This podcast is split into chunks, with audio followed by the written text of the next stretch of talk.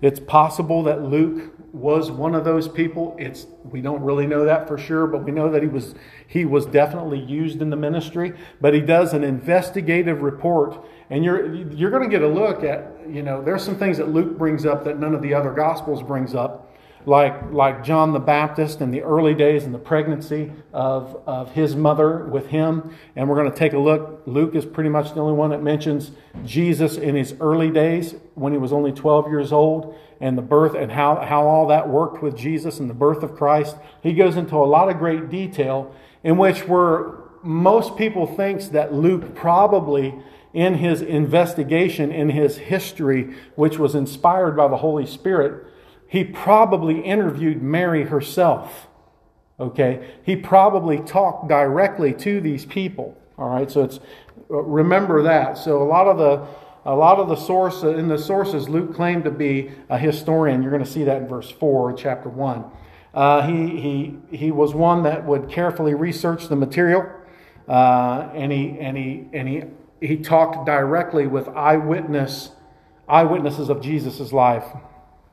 Um, date and place where you know it is hard to to to to determine uh, based on when Acts was written, based on when Luke was written. Well, they most people believe that Luke was probably written before the book of Acts, which would have put it somewhere around, uh, as they put in here, somewhere um, around 58 or 60, um, uh, because you know in the book of Acts uh, there, there are references to things that happened later on. Um, there's no indication on where this gospel was written, where he did it at, where it was, where it was penned. Um, the really the purposes behind the book uh, was really only a couple, and one was to, as I was telling you, to confirm the faith of this Theophilus to let him know who Jesus Christ really was, and, and yes, confirm that he was the Messiah and that he could believe in him. And he does it through documentation and proving who Christ is. Okay? Um, he also talks about Jesus Christ and who he was, that he was the Messiah, that he was the Son of God, that he was who he claimed to be uh, and he and he and he that salvation is found in Christ. Um, he also Luke go uh, Luke's gospel. We get a, a an emphasized look at forgiveness. Forgiveness is a doctrine in here that Luke goes over a lot. Uh, I got pinned down here in chapter 3 and chapter 5 and chapter 6 and chapter 7 and chapter 11 and chapter 12 and chapter 17, 23, and 24. Luke goes over forgiveness. Okay, one of the main emphasis of that book, uh, he emphasized prayer in this in this letter to Theophilus. He emphasized the need for prayer uh, and how at many points in Jesus' ministry, Jesus prayed and he emphasizes that in chapter 3 and chapter 5, and chapter 6 and chapter 9 and chapter 22 and in chapter 40. Um, Luke talked a lot about repentance. Uh, he stressed that uh, that must happen in every individual who follows Jesus Christ. Um, Luke talked more about material things than most of the other authors in all the other Gospels. Um, he did not always talk about the poor as being righteous or being better off than someone who had things. Uh, but he often spoke um, of the joy that accompanies faith and salvation. He talked about that in chapter 1, chapter 8, chapter 10, 13, 15, and 19. And so these are the things that he stresses, okay? Forgiveness, prayer, repentance, and these are things that was that Theophilus needed to hear to confirm his belief in Jesus Christ. He needed to hear that. He needed to understand who this man was, okay? So I'm going to start and I'm we're going to start here in chapter 1. That's just a brief overview of Luke, okay, and what he's doing. And let's listen to what he has to say. Now I'm going to read this is chapter 1, verse 1. Many people have set out to write accounts about the events that have been fulfilled among us. Now, that's an interesting statement all in one, all in the very first verse. The things that was what? Fulfilled amongst us. Not just the things that happened but the things that were predicted to happen that was fulfilled. This is important for Theophilus to know. Why? Because he needed to know that Jesus is the one that the scriptures referenced as being the Messiah. It was very important for him to understand and to know this. Okay? Very important that the things that was, it wasn't that he did a lot of great things in which he did, but the things that he did was the things that was predicted that the Messiah would do and would prove that he is, in fact, the Son of God. Okay?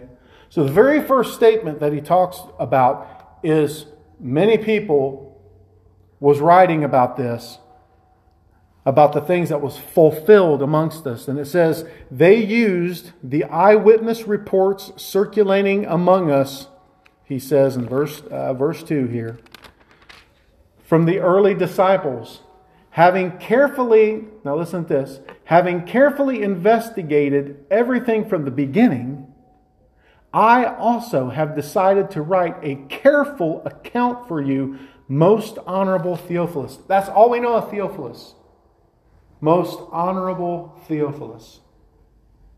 Have no clue other than that who this dude is.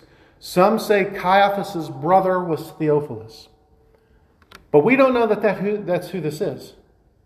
But he is someone important, someone high up that began to have faith in Jesus for who he was. Okay? So we know that. But listen to what he says. Verse 3 kind of starts off with a statement. Having carefully investigated, investigated everything from the beginning, I also have decided to write a careful account for you. So here we go. He's going, for what he's doing is he's going from, he, th- this is a really good way to do this, uh, a really good look at this, uh, at this gospel. Why do you guys think that this would be a good approach to writing about Jesus Christ? Why would that be a good approach? He's given these credentials. But when he says this, when he says, having carefully investigating every, investigated everything from the beginning, why is that a good approach? What's he doing? And what's he doing? He's who's he talking to? Eyewitnesses. Eyewitnesses. So if I was to just solely be relying on Rich or Tom, if something happened in here, in this church, just say a crime happened, okay, and everybody was witness to it. Do you think the police would be satisfied with just interviewing what Jessica saw? Or what Rich saw? They would want to know what? And from what everybody saw, what would you more arrive at? General consensus. And probably more of the truth, right? And accuracy of what was actually happening, right? So here's what he was doing. Luke, who was a physician, who who had, you know, if you're a physician, that tells me a lot of things. You're pretty much a learned person and you understand thinking and processes, right?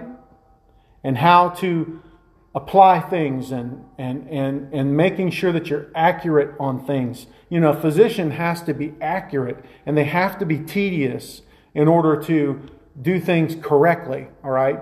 So I would, I would look at Luke and I would say that what Luke began to do in his, as he carefully investigated everything from the beginning, who was he investigating? He was investigating Jesus Christ But how was he getting his information? From everyone who was involved and everyone who was an eyewitness.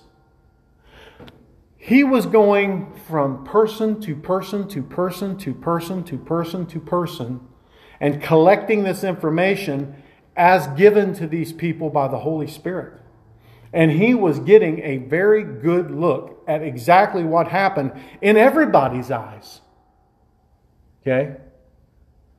This is a good approach. So he says, so you can be certain of the truth of everything you were taught. He's saying, I'm going to give you such accuracy that you can actually be certain of what you've been taught about Jesus Christ. Because I did a careful, careful investigation of the facts. Okay? That's very important for us to know. Right?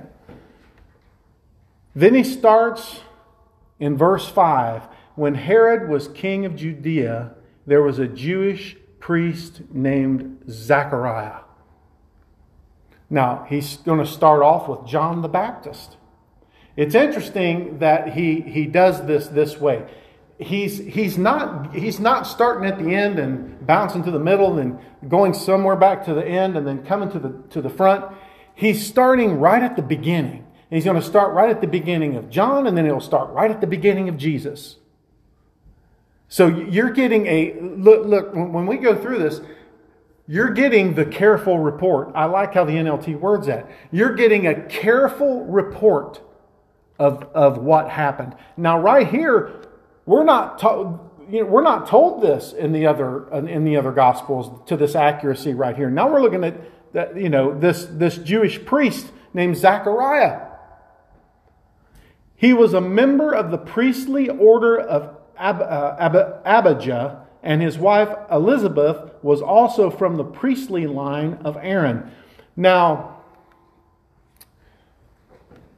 so what his duty was, Abijah, does anybody know who that is?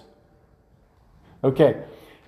If you look in Samuel, you'll see that, I believe it's in Samuel, uh, when Samuel had sons, okay, they were given priestly duties. And so they, they were supposed to go out and set in order things in the different provinces. And so when you were a priest like Zechariah was, you might only have like one particular job that you do. Your job might be going in and lighting the incense, but you were only allowed to do that at certain times, at certain moments, and at certain places. And so this was what Zechariah was doing, okay? And his wife Elizabeth was uh, from the priestly line of Aaron. So this is, we're getting a history of where these people are coming from, and we're looking at down through the descendancy that God had promised things to happen in. We're getting the line of people that's, that's in play here. Okay? Now, look at this. Uh, Zachariah and Elizabeth were righteous in God's eyes careful to obey all of the Lord's commands and regulations. They had no children because Elizabeth was unable to conceive and they were both very old. One day, Zechariah was serving God in the temple, uh, for his order was on duty that week. There you go. His order was on duty that week. He wasn't in there all the time. He had certain things that he had to do at certain periods of times. Okay? And was the custom of the priest. He wasn't chosen by lot to enter the sanctuary of the Lord and burn incense. There you go. While the incense was being burned, a great crowd stood outside praying. While Zechariah was in the sanctuary, an angel of the Lord appeared to him standing in the, in the right, standing to the right of the incense altar. Zechariah was shaken and overwhelmed with fear when he saw him, but the angel said, Don't be afraid, Zechariah. God has heard your prayer. Your wife Elizabeth will give you a son, and you are to name him John. Nowhere else do we get this. Okay, I read a lot through there. Now let's pick this apart a little bit. Okay, so Zachariah and Elizabeth were righteous in God's eyes, careful to obey all of the Lord's commandments and regulations. What does that tell us right there about what's about to happen? What does that tell us? When, when Somebody give me what you think about that particular verse. Let me read this in, in, in this again. Zechariah, verse 6, and Elizabeth were righteous in God's eyes, careful to obey all the Lord's commandments and regulations. What does that tell us about these two people and what's about to happen? Uh, well, in other places in the scripture, when God finds somebody righteous, something's about to happen with that particular person. That's it. Something special. That's it. It's almost parallel with uh, Abraham and Sarah. Exactly right. Same thing. And we're going to see the same thing in a little bit with the Lord Jesus, right? So, what does this tell us as a group?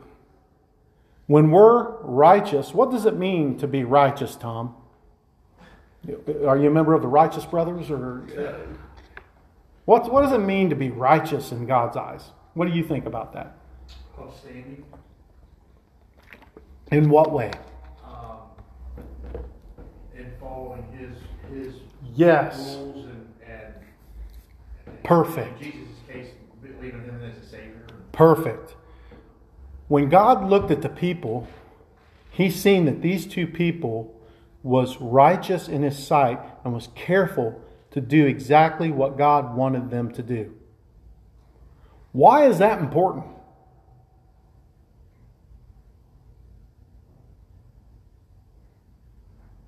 Why would that be important in this case? It showed their faith in him Yeah, and their trust, I guess. yeah, He's got a plan, he's got to have somebody who's going to carry the plan that's it. John. Yes. Okay, so he sees these two people that are righteous and careful about doing exactly his will, right? They need to raise this boy correctly so that he can grow up and fulfill God's plan for him. So he needs a mom and a dad who is right standing with God who will carefully teach him to also live righteously in God's sight and the importance of keeping God's words and commandments. When you're that person, God will start blessing you with things He wants you to do. He will start looking at you as being, a good word here is trustworthy right? God knows the beginning from the end, but he looks at these people and he sees them and he places John. Okay, before this, they didn't know would they have had a child? That is open to discussion. But right here, God sanctions them to have a child. Okay, that child is going to come, and God wants that child to be put in the best position it can possibly be put in to fulfill the mission that John's going to have. And he's going to have an important one. Okay? So it's real important that we understand that. Um, they had no children because Elizabeth was unable to conceive, and they were both very old. This also reminds me a lot of who else in the Bible who was also unable to conceive and, and thought that they weren't going to have a child. Who, well, who was that? Abraham and Sarah. Abraham, and Sarah, who else? Yeah. Hannah. And she was so very disappointed. You know, she she wanted, uh, you know, she was down praying right next to Eli, and Eli thought she was drunk because her heart was just full of grief. And she was there praying, and, and, and the Bible says that Hannah was praying to herself, and she was just, she, you could see her lips moving, moving, but she wasn't saying any words. And, and it's like, you know, Eli's over there praying out loud, and, and oh Lord, I'm a priest. And, uh, and then Hannah's over there being very sincere with God, and she's, she's really baring her heart to God that she wants a child. She wants a son. And, but, but not only does she want to be a mother, but she tells God, if you'll give me this child, Lord, I will give this child back to you for service. And, and, you know, God was looking for another righteous person to put somebody like Samuel on the planet so that when he took Eli out of the picture, Samuel could restore the kingdom back to a, a righteous kind of judgment situation. He needed somebody who, in order, would also bring along King David. Because back then, I'm getting a little bit off here, but, but back in the days of, of Samuel, this was when Judges was ruling Israel and, and there was no king. And, and the, the idea of it was God was the king and God was ruling through the judges, through the prophets.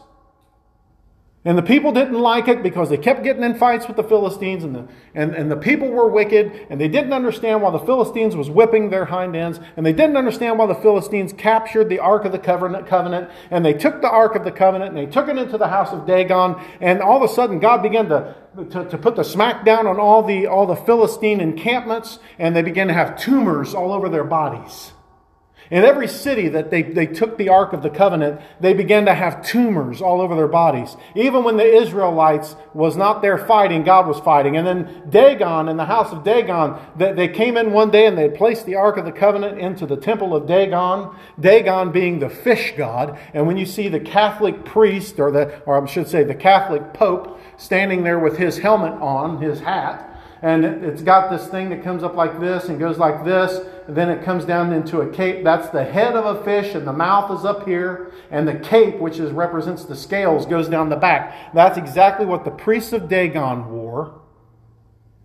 And then the, the Dagon statue, the god, was fell down at, at the feet of the altar. And then they came back and they stood it up. And then once again it fell down. And then they stood it up. And then again it fell down and the arms and the head broke off. And they began to be very afraid of the Ark of the Covenant. And they said, let's get that thing out of here and let's take it to the next city. And they took it to the next city. And while they were doing that, everybody was getting tumors all over them. So they took it to the next city. And the next city, all the people got tumors all over them. Then they took it to the next city and they got tumors all over them. They said, let's get this thing back back to Israel. Just a brief history on that. But that's what Samuel, God needed Samuel to come along to take care of business after all this stuff was going on and to seat King David, who would later come into play. And God was not for Israel having a king. He was not for them having a king. He said, hey, if they want a king, give it to them. But when you go, Samuel, when you go, I want you to tell them that the king that they want is going to treat them miserably. He's going to take their, their children and make slaves out of them.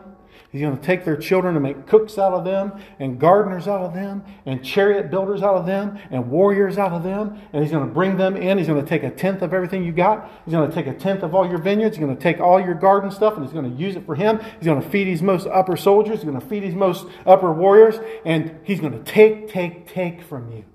And the people said, I don't care. I want a king. But God needed someone. And so Hannah did that in her in her faithfulness to the Lord. She was righteous and she was faithful to the Lord and just in the same situation God blessed her with something that she had very much need of. And then later on, I believe she had two or three daughters and a couple sons, or vice versa.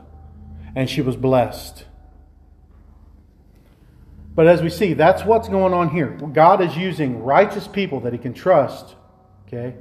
One day, Zechariah in verse 8 was serving God in the temple, for his order was on duty that week. Again, just because you're a priest doesn't mean, I mean, they had hundreds of priests. There was priests of all kinds of different orders that did different things within the temple, right? But his time was on. Notice, where was this happening at? It was happening when he was on duty, wasn't it? Okay? Now look at this. One day, Zechariah was serving in the temple for his orders on duty that week, as was the custom of the priests. He was chosen by Lot to enter the sanctuary of the Lord and burn incense. That's what his job was to do.